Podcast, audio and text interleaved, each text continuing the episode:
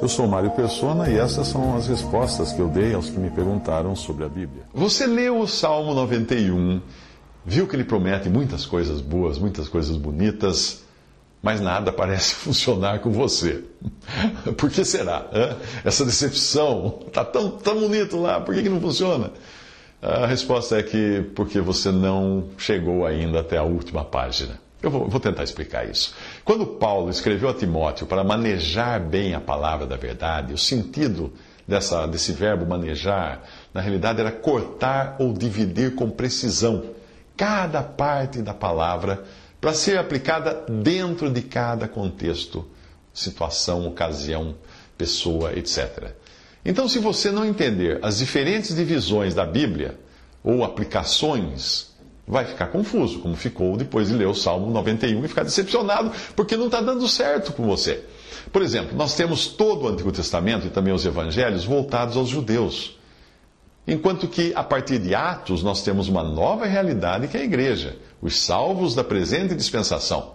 Se você não conhece ou não acredita nas, nas diferentes dispensações ou maneiras de Deus agir ao longo das eras, então nem siga adiante, porque nada do que eu vou dizer fará sentido para você. Uh, se você pertence a, a religiões uh, católicas ou protestantes fundamentalistas que não creem nas dispensações, não vai fazer sentido.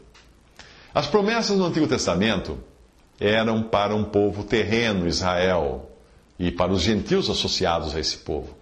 As promessas de Deus para a igreja, que nós encontramos nas cartas dos apóstolos, são celestiais.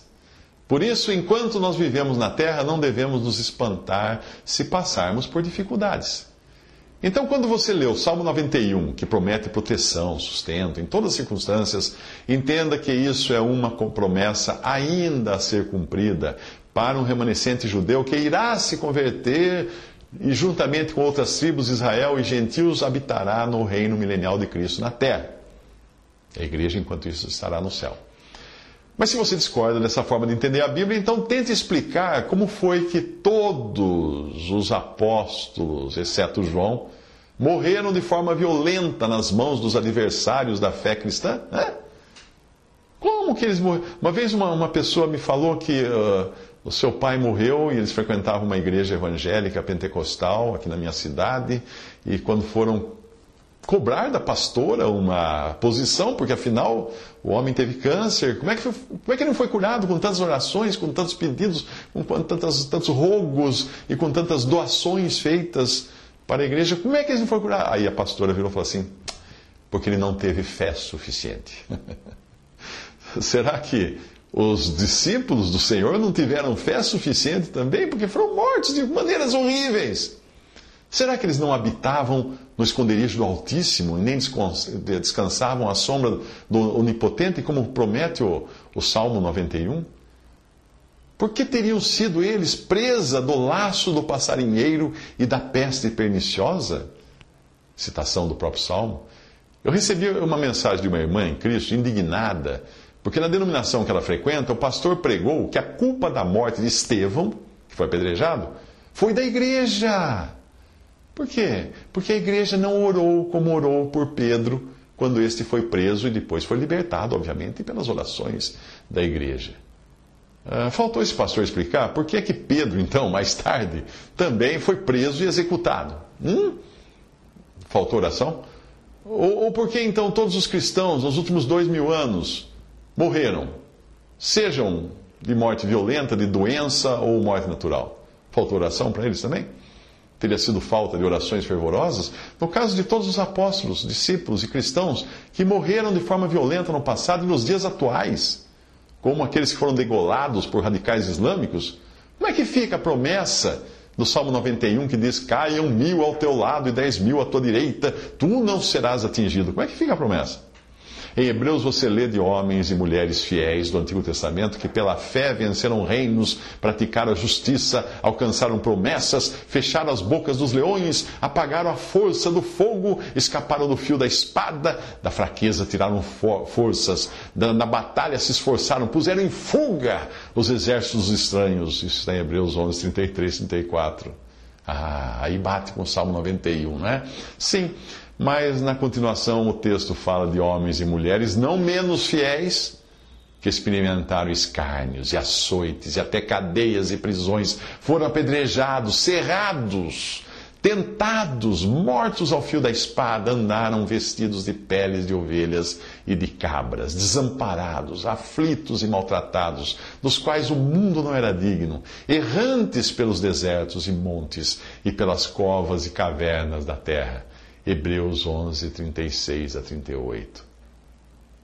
Quando fala cerrados, aí agora eu vou dar uma, uma imagem muito vívida, muito explícita para você lembrar do que é essa palavra cerrados eles colocavam a pessoa pendurada, de pernas abertas entre duas estacas ou duas árvores, e com aquelas grandes serras de serrar árvore, onde pegam dois homens, um de cada lado, e vão serrando, eles começavam a serrar a pessoa, começando pelo meio das pernas e cortando seus órgãos internos até serrá-la ao meio. Obviamente, até chegar a algum órgão vital, essa pessoa ainda estava viva e sentindo todas as, do, as dores daquele serrote.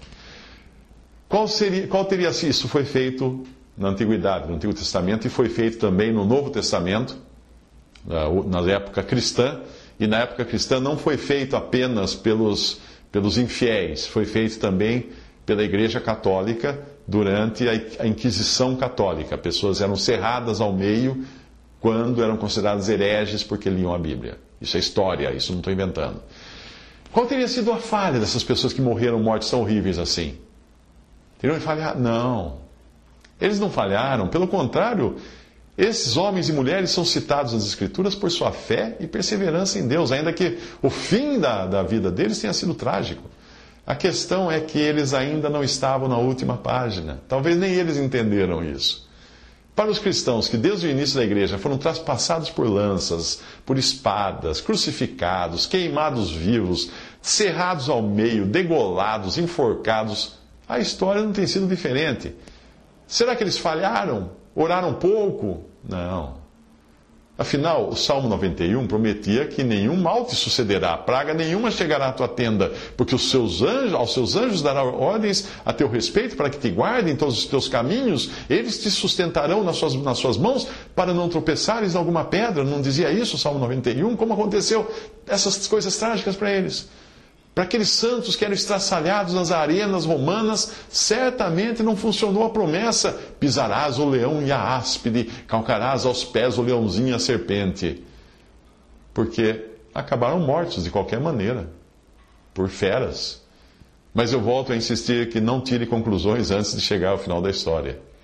Percebe como promessas, como a do Salmo 91, não podem ser evocadas por alguém da presente dispensação a não ser na forma de princípios de proteção, mas não literalmente. Percebe isso?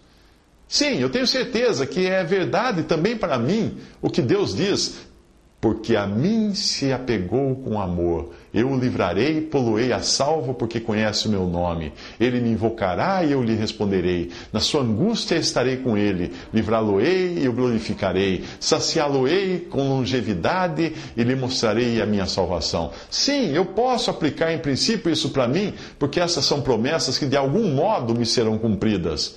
Mas se para os israelitas elas já apontam para a nova terra, em que eles vão viver no fim, porque também os israelitas passaram por todas essas provações, isso não se cumpriu literalmente neles, para mim, elas também apontam, e para mim, todos os salvos, elas, apontam para o céu, os novos céus onde vamos habitar. A última página está lá, na eternidade. É, é lá que nós vamos ler a última página, lá que nós vamos entender tudo. Mas talvez você conteste, pois, como eu disse um pouco antes, também os israelitas sempre sofreram muitos suplícios, essas promessas não valeram para eles. Pois é, isso que eu estou dizendo até aqui. Você tem razão, porque afinal a aplicação primeira e mais direta desse salmo não é nem para judeus e nem para gentios. Hã? Para quem então é? Para o próprio Senhor Jesus. O salmo é messiânico, como muitos outros salmos. Jesus é aquele que habita no esconderijo do Altíssimo como nenhum outro.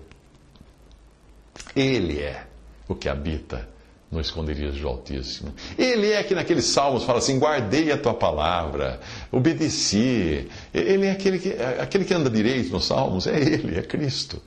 No primeiro capítulo do Evangelho de Marcos, existem sete testemunhos acerca de Jesus. Uh, e o número sete na Bíblia é o número de Deus, representa a perfeição. Uh, primeiro, é o próprio Marcos quem testemunha que Jesus Cristo é o Filho de Deus. Em Marcos 1, versículo 1. Depois, nos versículos 2 e 3 de Marcos, o testemunho vem dos profetas do Antigo Testamento, referindo-se a Jesus como sendo o Jeová do Antigo Testamento. Apenas para citar a origem do versículo 3, uh, é uma profecia de Isaías, que Isaías disse: Vós o que clama no deserto, preparai o caminho de Jeová, endireitai as suas veredas. Isaías 43. Obviamente ele se referia a João Batista, que viria para anunciar a chegada, preparar o caminho de quem? De Jesus, que Jesus é Jeová. Em terceiro lugar, vem o testemunho, eu disse sete, né? E vem o testemunho do próprio João Batista, que diz: Ele é mais poderoso que eu. O quarto testemunho vem do Pai, no versículo 11, que diz: Tu és o meu filho amado em quem me comprazo. Obviamente, quem não crê ou não entende a Trindade não vai conseguir entender isso. Mas apenas para esclarecer, temos um Deus Três pessoas distintas: Pai, Filho e Espírito Santo. Se quiser entender melhor, pesquise. Nos versículos 12 e 13 de Marcos, capítulo 1, nós encontramos os últimos três, três, eram sete, né? Três testemunhos. O quinto testemunho é providenciado pelo Espírito Santo para mostrar que Jesus era sem pecado, impermeável à tentação. Ele, o Espírito, o impeliu para o deserto. E ali esteve no deserto 40 dias tentado por Satanás. Portanto, o Espírito o leva para ser tentado para dar o testemunho de que ele era sem pecado. O sexto testemunho é dado pela criação, sobre a qual o Filho de Deus tem o domínio, pois vivia entre as feras ali no deserto. Uh, muitos cristãos foram trucidados por feras nos, no, nos circos romanos, não é? Uh, mas Cristo é o único que tinha a capacidade de viver entre as feras, porque essas se sujeitavam a Ele, Ele é o Criador delas essas não lhe causavam dano algum. O sétimo testemunho, eh, nós vemos quando os anjos o serviam. Depois que Satanás se foi, vieram os anjos para servi-lo. E um bom leitor da Bíblia saberá que isso tem a ver com Hebreus 1, de 6 a 8, que diz: Quando introduz no mundo o primogênito, diz: E todos os anjos de Deus o adorem. E quanto aos anjos, diz: Faz dos seus anjos espíritos e de seus ministros labareda de fogo. Mas do filho diz: O Deus, ó Deus, ó Deus, do filho diz: ó Deus, o teu trono subsiste pelos séculos dos séculos, cetro de equidade é o cetro do teu trono. Mas Jesus um dia chegou ao ponto de clamar a Deus na cruz por tê-lo abandonado, mas aquilo foi só momentâneo. Nós sabemos que ele morreu, mas também que ressuscitou e está hoje glorificado nos céus provando serem verdadeiras todas as promessas do Salmo a respeito dele. Se este Salmo 91 tem sido de consolo e de auxílio para muitos que sofrem e sofreram ao longo de milênios, eh, é porque encontraram descanso não em promessas vazias, mas nas promessas cumpridas acerca de Cristo e que se cumprirão também em sua totalidade a respeito de cada salvo, de cada dispensação. Não tire conclusões de uma história até chegar à última página. Não ouse duvidar da palavra de Deus em nenhuma circunstância, porque existem coisas nela que eu e você só entenderemos depois da última página, quando entrarmos na eternidade. Agora, a lição de casa, voltem a ler ler o Salmo 91, pensando em tudo aquilo referindo-se a Cristo. Visite respondi.com.br. Visite 3minutos.net.